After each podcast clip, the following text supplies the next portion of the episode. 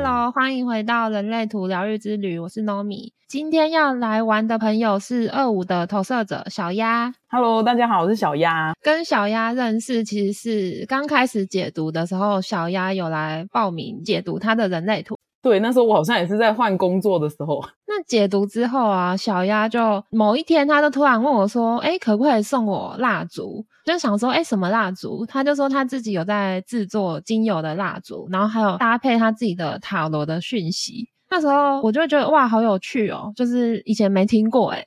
那时候隔了不知道多久，就收到小鸭寄来的蜡烛嘛，我就觉得哇，点起来真的是跟别人的蜡烛很不一样。然后他又写了满满的一张文字，然后我觉得好感动，很久没有收到这样子的礼物。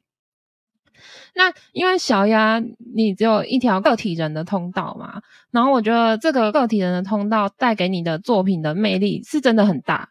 对，但我自己好像都不知道，我没有感觉。对对对，你自己没有感觉，可是不管是看你的 IG 的东西，或者是你的蜡烛啊、你的你的文字啊，我都会觉得。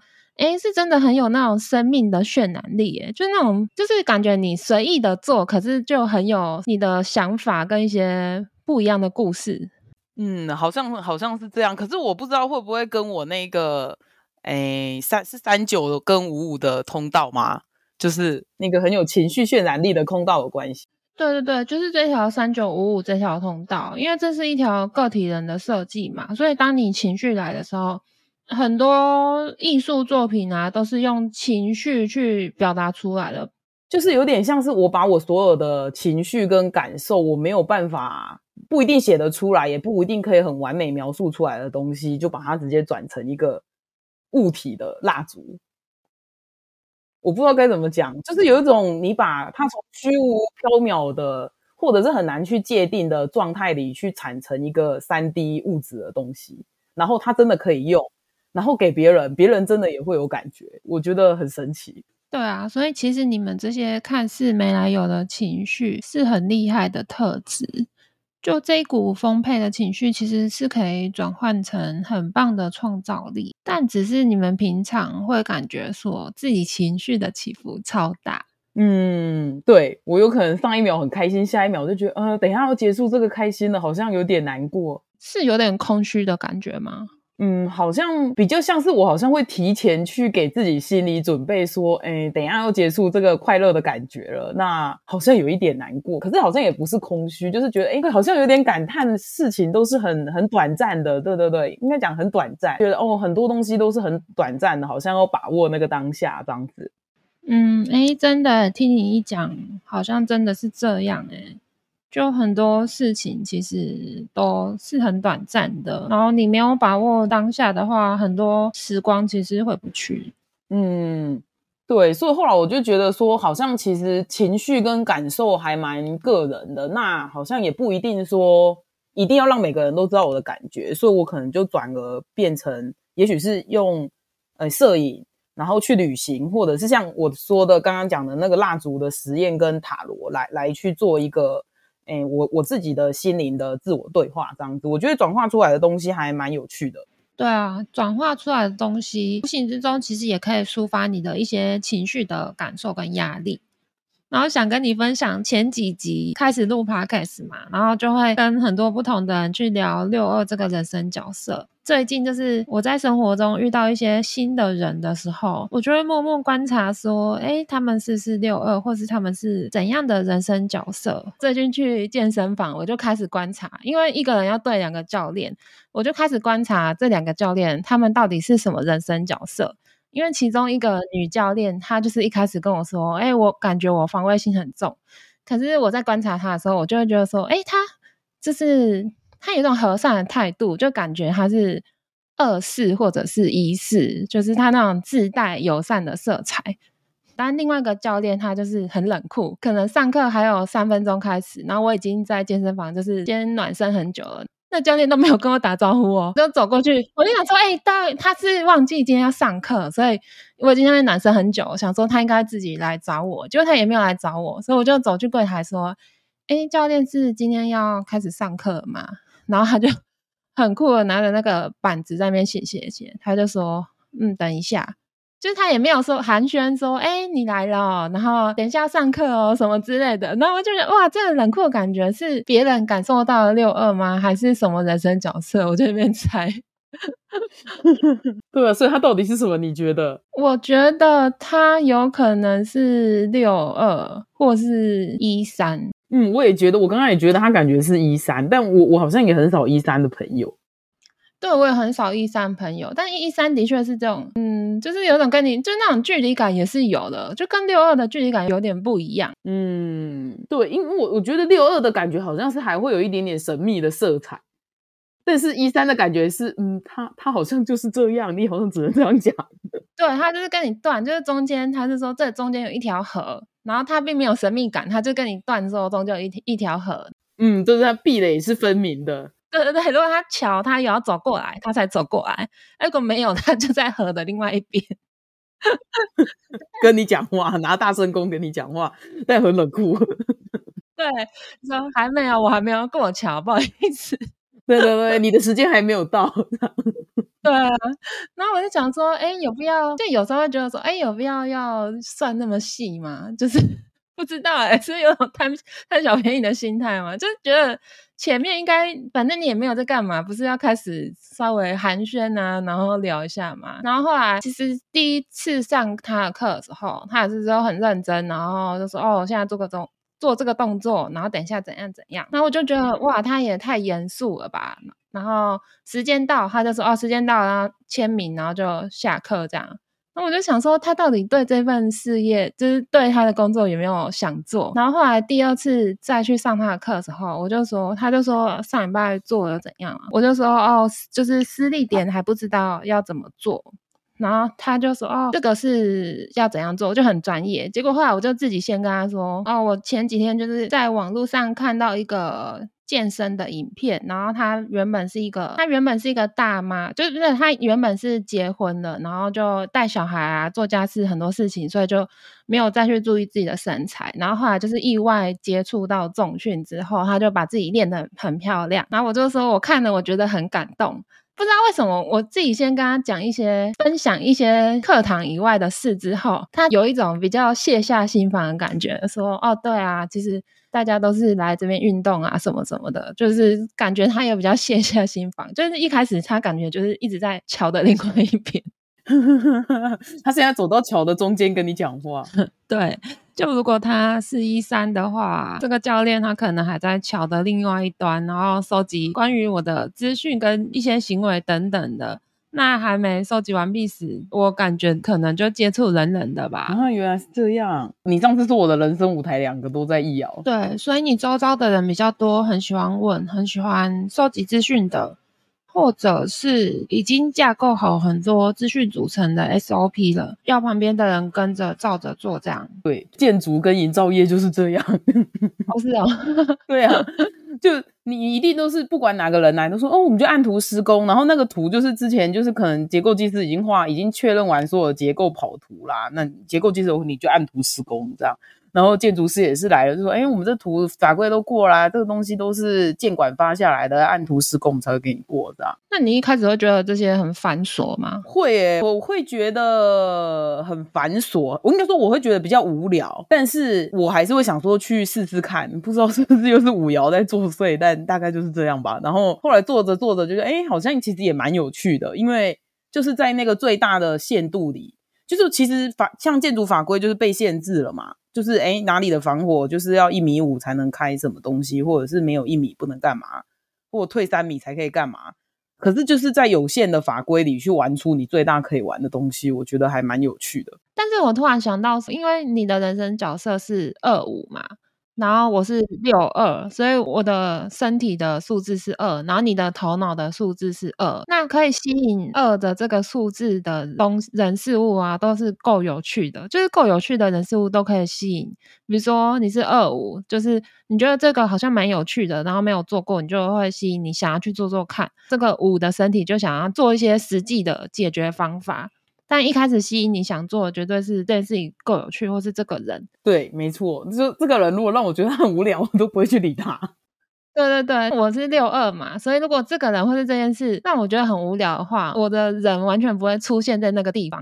哦，我我我还是会出现，我还是会出现，好像是因为五爻的原因，所以你还是会去，就是而且我不知道我有没有跟你讲过，我之前啊，就是大概我认知到我的二爻跟五爻，一个是头脑，一个是身体之后，我就理解为什么我的很多行为会很打架，就是我的头脑还在想要不要，但是我的身体已经。别人来问我要不要帮他的时候，我已经直接就说好啊。可是等到他传到我的，就我的声音跟我的身体已经回好啊，但我的头脑吸收到这资讯的时候，是就想说，哎。那也安呢？我我还我还在想，还没有答应，为什么你已经说好了？对对对，因为身体最诚实。然后我就永远很多时候就是我的头脑好像在帮我的，就是配合我的身体去做事情，但做着可能其实也没有不好玩，这样子就很神奇。对。我觉得人类图真的是很奇妙，因为它没有设定说有那种什么二二人啊、五五人啊、四四人，就是 一对对的，就是他就故意帮你设定的头脑啊，跟你身体的行为是不一样的，然后再帮你设定说，哎，其实你要用你的内在权威去做选择。小鸭是情绪型权威，所以对于你来说啊，等这件事很重要。对，就是我现在已经练习到这样了，但之前就是很容易。一个还头脑还在抱怨说：“你为什么那么快就答应了？我还没有准备好，而且我们也不知道会不会。”然后五瑶就说：“啊，我们先去做好了，做做看嘛，反正别人都说了，当经验也不错。”然后就去了，这样。我突然想到，就是之前因为咨询完过后，然后你寄给我那个蜡烛嘛，我后来就觉得，哎，这个人感觉很有趣。然后后来又追了你 IG 一阵子，然后有一次不是要约去你们家吗？其实原本是我要自己搭车过去，因为老公那天有事，他就说，哎，你你明天是要去哪里？我说我要去一个朋友家，他就吓到。你知道他为什么吓到吗？不知道，因为因为我是六二，然后我的很多好朋友也都是六二，所以。其实我们约啊，我们都不会约去对方的家，我们都一定会约在外面。所以那时候我说我要去别人家的时候，他们就想说，我怎么会去朋友家？就是如果我跟他说，啊，我新认识一个朋友，然后我们约去外面玩，或者是去喝咖啡啊，或者是去旅游，什么都 OK。但是去对方家这件事是一个很。就是很奇妙的事，然后殊不知我一开始的邀约就直接叫你说，嗯，你可以来我家做蜡烛。他那时候就说，哦，那我还是带你去好。那超好笑，因为我哥也是六二，然后那时候我要出门的时候，他就说，你你要去哪里？我说我要去朋友家。他也是吓一跳，因为他也是一个六二，所以他不太会去朋友家。然后他也知道说我不太会去朋友家，他就说什么朋友？我说。我就懒得跟他再解释，因为对于二瑶来说，很多时候想说大概讲一下就好，讲太细很麻烦。我就说我去网友家，他就说你是国中生吗？去什么网友家？我也觉得好笑。你上次跟我讲的时候，我整个人看着荧幕然后笑大笑出来，因为觉得太搞笑了。那时候，因为你就是有拿一些塔罗牌啊帮我算，然后后来我们就是在做蜡烛嘛，聊天，我就觉得哇，你把这个地方弄得很像一个就是艺术工作室这样，就觉得很厉害。然后你又跟我聊些什么，呃，你跟瑜伽朋友做什么事啊？然后你出国的时候啊，我就觉得哇，这是真的是一个很很有艺术家气息的地方。然后后来你就问我说，哎。中午要吃饭吗？我就说好啊，因为我也不知道要去哪吃嘛，所以我就说好啊。因为我就是对去朋友家这件事的经验值非常的低，所以你说什么我就说啊好啊，因为我不知道。去吃饭之后，我就会发现说，哎，这真的是二五，应该说是五爻身体的很真实的展现呢。因为大家总是对五爻的这个形象有很多自己的想象。这种想象啊，就会造成你的就是二五的这种五的身体一种神秘感。可是你真的跟二五的或是三五的朋友真的比较认识之后，那个神秘感会不见啊，就是你会认识到真实的这个人，就会觉得说啊，真实的这个人或是这个场景跟你想象一定会有落差嘛，因为大家想的跟实际又不一样，所以真实的五二五是蛮实际的。对，我觉得五五爻真的蛮实际的，而且好像实际到有一点实事求是这样子。对，就是我我我觉得很多时候就是。我的我觉得我的二爻还是蛮看感觉的，哎，现在感觉很好。可是后来我我如果在假设现在在工作上，我就会很介意老板跟我说他想一下，那我可能到三个小时之后，我就问他说，哎，老板你决定了吗？不然我们明天没办法做什么什么什么之类的。我会很希望很多事情你们大概讲一下一个时间点，然后我可以安排。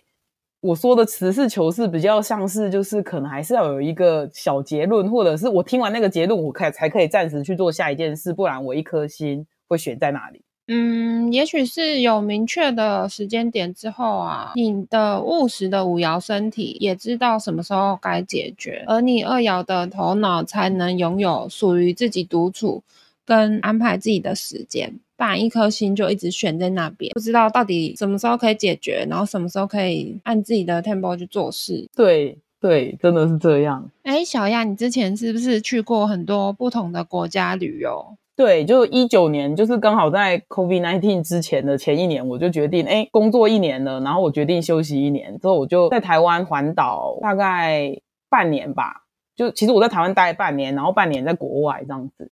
所以都是自助，然后半年你去哪些国家？半年的话，因为我其实那时候也没有真的存非常多的钱，所以我就是把目标放在东南亚的国家，然后尽量去选那种。呃，我不用签证费的。虽然我这是我一开始的目标，但后来就是马上改改变，就是我只有第一次去马来西亚跟新加坡的时候，台湾是可以拿免签进去三十天嘛。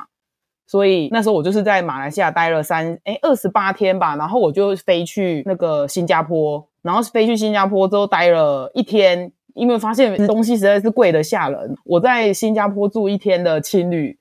可能在马来西亚可以住三天吧，最少三天，所以我觉得这实在差太多了。食物也是，所以我就决定赶快又从陆路进去柔佛找我之前，就是刚好同一年在台东环岛的时候认识的马来西亚的朋友这样子。然后他爸爸刚好也是建筑师，所以跟他聊了很多。哎，是地震吗？对对，正在地震。哎，而且好像晃的有点大。最近好多地震哦，哎，超晃的。哎，这是这几天最晃，好好晃，好恐怖。对啊，等一下我要来听一下有没有地名的声音。哎，现在好像比较好一点了。有有有，我回来了。我刚刚也想说，我先去把我的房间门打开，好像比较好。对啊，我刚刚还想说，如果我听到楼板还是柱子裂掉的声音，我就立马一定要跑走。但我一直没听到。但其实听到的时候，可能也来不及了。对，而且你会赶快去先把房门打开，因为刚刚一直晃一直晃，我想说，如果我我住在二楼都倒塌被压死的话，那应该就。差不多是这样，今日不死，等一下也会 有。我刚好就赶快跑去开房门，然后发现我弟站在那里跟我说已经没有摇了。我说哦，那就好，然后我就默默把门关起来进来了。你知道以前有一次很久好几年前地震，那时候在一间设计公司，我们好像在二十二十楼吧。那时候地震晃的超级大。我们就在那边工作，想说要逃吗？要逃吗？结果老板啊，他已经从逃生门，就是那个楼梯逃生门跑走了。就是挂在墙上面的钟掉下来，然后砸破那个玻璃，砸破之后，那个老板他就跑跑跑，他自己跑出去哦，然后从那个二十楼的那个逃生楼梯那边跑跑跑走。我们都还在楼上，然后他的狗也还在楼上，因为他把狗 养在公司。我跟我同事说是不是要跑了，他说对，好像要跑，所以我们就帮他把狗一起叫下去啊，不然狗狗 在楼上怎么办？然后我们就跑跑跑，从二十楼跑到一楼的时候，那跑到一楼之后，我就发现，哎，我手上还拿着数位笔，就是工作的数位笔，超好笑。但最好笑的就是老板不顾我们的安危，对自己先跑走，也不顾他的狗了，对，不顾他的狗，太过分。我们刚刚讲到哪里？我们刚刚讲中，我只记得中间地震啊。我们刚刚好像是在聊旅行。那小样你去这么多地方啊，你旅行的这一段期间，有没有什么最喜欢的地方，或是最爱的时刻？我最喜欢什么时候？我觉得好像跟我一自己在一起，然后自己就去旅行的时候，跟每一个自己对话的时候，就是我最喜欢的时候。虽然我每一刻本来就是跟自己在一起，但是我就是很喜欢。因为像去越南的时候，虽然越南刚刚我不是讲说我会尽量去选那个免签的嘛，但其实后来我又去了越南跟柬埔寨，这两个都是需要先送签证的，一个可以落地签，然后一个是可以先办签证，所以我是需要付签证费的，可是都很便宜啊。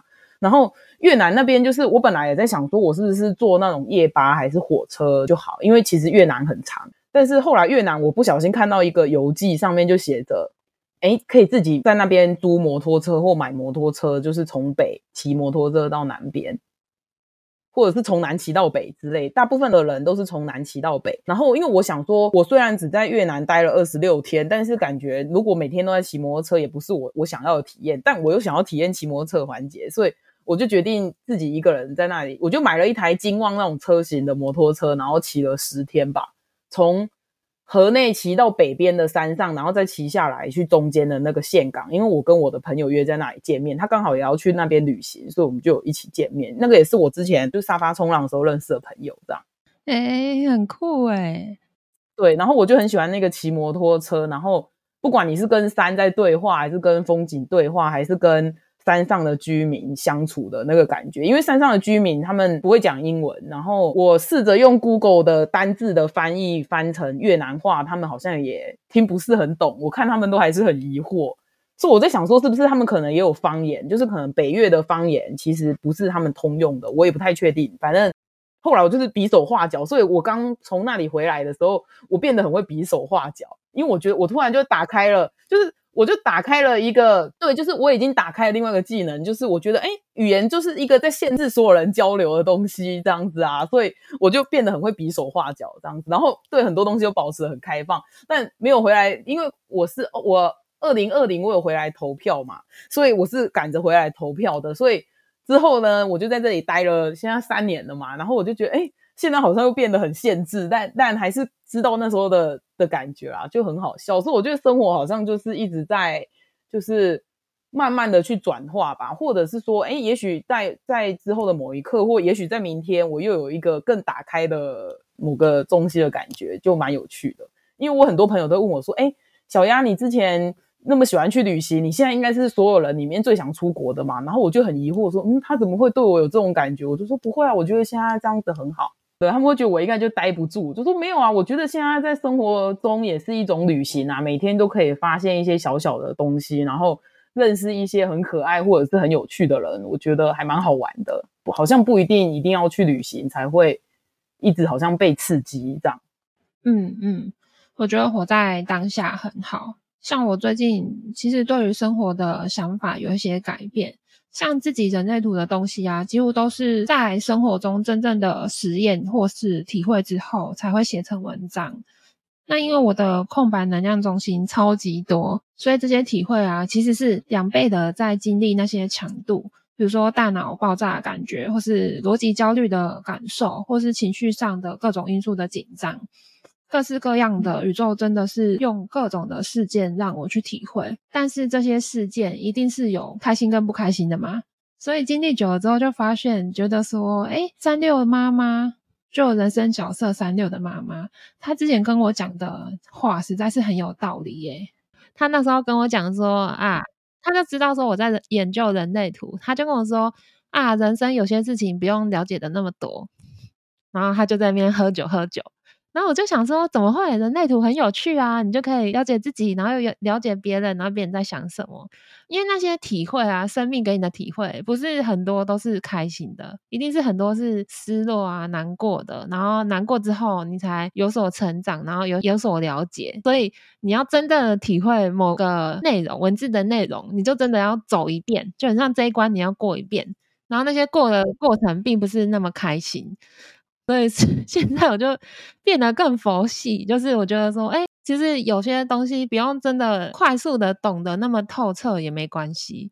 最后三六妈妈就跟我说，这人生本来就不是那么完美，而且也不是所有的事情都了解。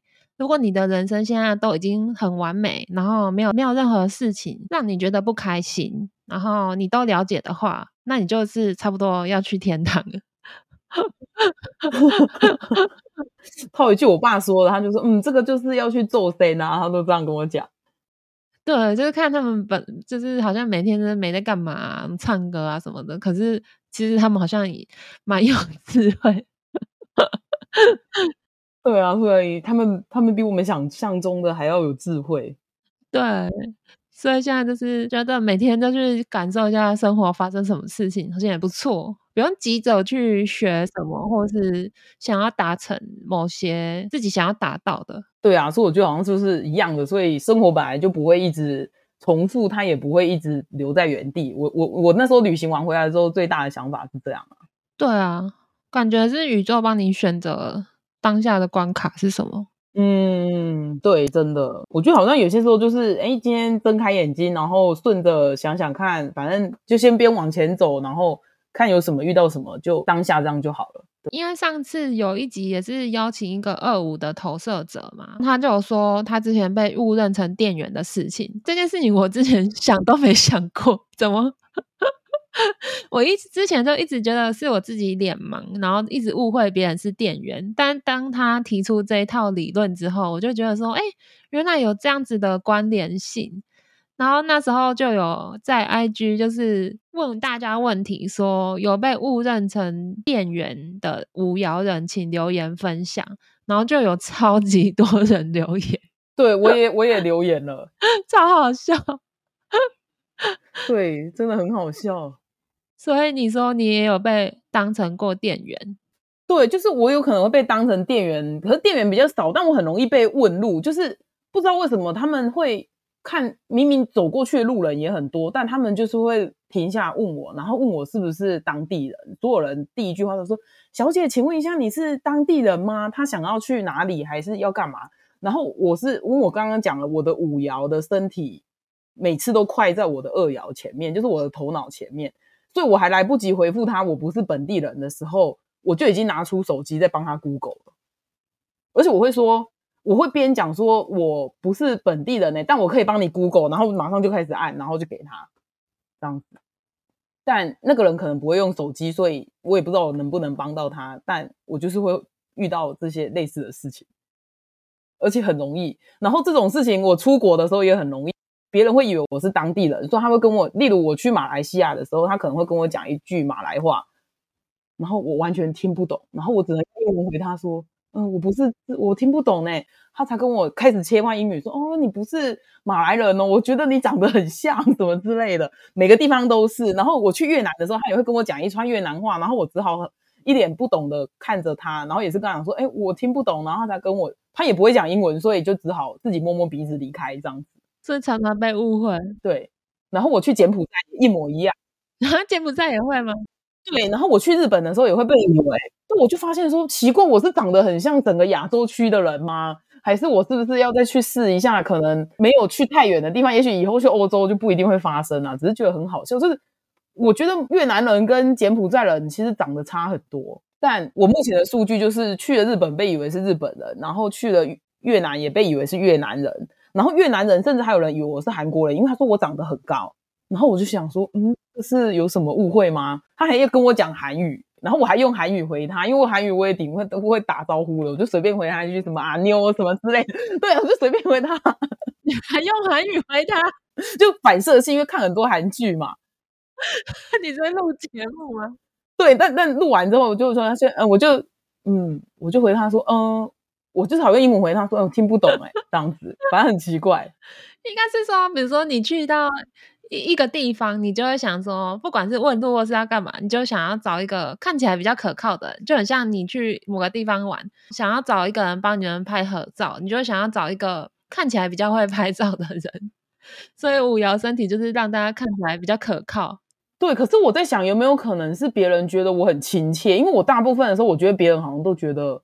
我好像比较亲切，然后没有什么防备心之类的。我觉得大部分的人好像都是这样跟我讲，所以我在想说，是不是我的身体很友善之类的？但我又我我的四爻又没有在人生角色里面。嗯，用另外一个角度来看啊，其实有可能是因为你的居中心空白，那那一种固定的认同感有时候没有那么强烈。那旁边的人也会感觉说：“哎，小鸭好像蛮随和的。”这会让你自己变得，你也很容易去融入各种的群体呀。然后你自己也很能适应各种环境。那能量都是互相的嘛，所以别人也感受得到。哦，原来是这样，那有可能呢。对，对，然后有一个 C，他说他在屈臣氏被误认成店员，然后他去餐厅也被误认成店员。他是三五，他说他自己是否是浑身 散发店员的魅力？哎，其实我完全没有被误认成店员过，所以我看到这么多店员的回复，我觉得超级有趣。对啊，所以可能真的是五爻的设定很神奇。然后有一个三五人，他说他如果是单独的逛街，或者是在柜台结账的时候，容易被误会当成店员。他说他如果是单独的时候，旁边没有人，别人就会觉得他是店员。有我看到他，他默默的回复说：“我以为是因为他自己一个人的原因才被误认，但他应该是五爻被误认这样子。”对对对，就是他可能跟他朋友的话，就会说：“哎，店员的朋友来探班，好可爱。”然后另外有一个哦，他说他从餐厅的洗手间走回座位的时候，被拦下来叫他说要收盘子。超傻眼，这个也很好笑哎。对啊，他只是从洗手间回来，然后继续吃饭，结果有人有客人把他拦下来说：“哎，不可以帮我收一下盘子吗？”嗯，这个真的很神奇，第一次看到。另外有一个 T，他是三五人，他说他曾经穿吊带裤在光南逛街，被误认成是店员，从此之后他不想要再穿吊带裤了。真的好神奇哦！对，大家为什么都会发生这种事情？对啊，超好笑，这真的是某种困扰哎。这个也很可爱。那下一位苦主是 Y，他说他曾经去到某间餐厅吃饭的时候，一到餐厅放好东西，很开心的要去自助吧开始拿东西，大吃特吃。结果啊，还没有到自助吧前面，就被别桌的客人拦下来说。哎，不好意思，我们要点餐。这到底是 什么无聊奇妙的魅力？对啊，我来看看其他留言。三五的 C 说，在国小的时候啊，被班上同学的妈妈误认为是班导师，当下自己超级傻眼。这太猎奇了吧？妈妈是不是太累了？对啊，这 还是他同学的妈妈怎么了？另外还有一位三五的恩说。真的常常被误认成是店员呢，当时都不懂是为什么。以前还觉得是不是因为我常常穿的一身黑，才被误认为是店员？不是诶刚刚有人穿吊带裤也被误认成是店员，应该就是你们这种五爻身体天生具有这种稳重的魅力跟气息。那这一集的温馨提醒啊。就是大家不是都会存一些文字在自己的笔记本啊，或是各种地方。那最近我又看到一段文字，觉得很有感，所以分享给大家。他写的是说，当你回忆你真正所爱的事物的时候，才能将这一股源源不绝的动力，真的去化为实质的成就。真的去照顾好自己，找到属于自己的求生之道，就是你此生来地球的任务。或许有时候别人会因此觉得你过于自我，甚至冷漠，你无需为此感到内疚。要把这段话献给所有的个体人跟整合人。那人类图疗愈之旅这一集就到这边喽，大家拜拜，拜拜。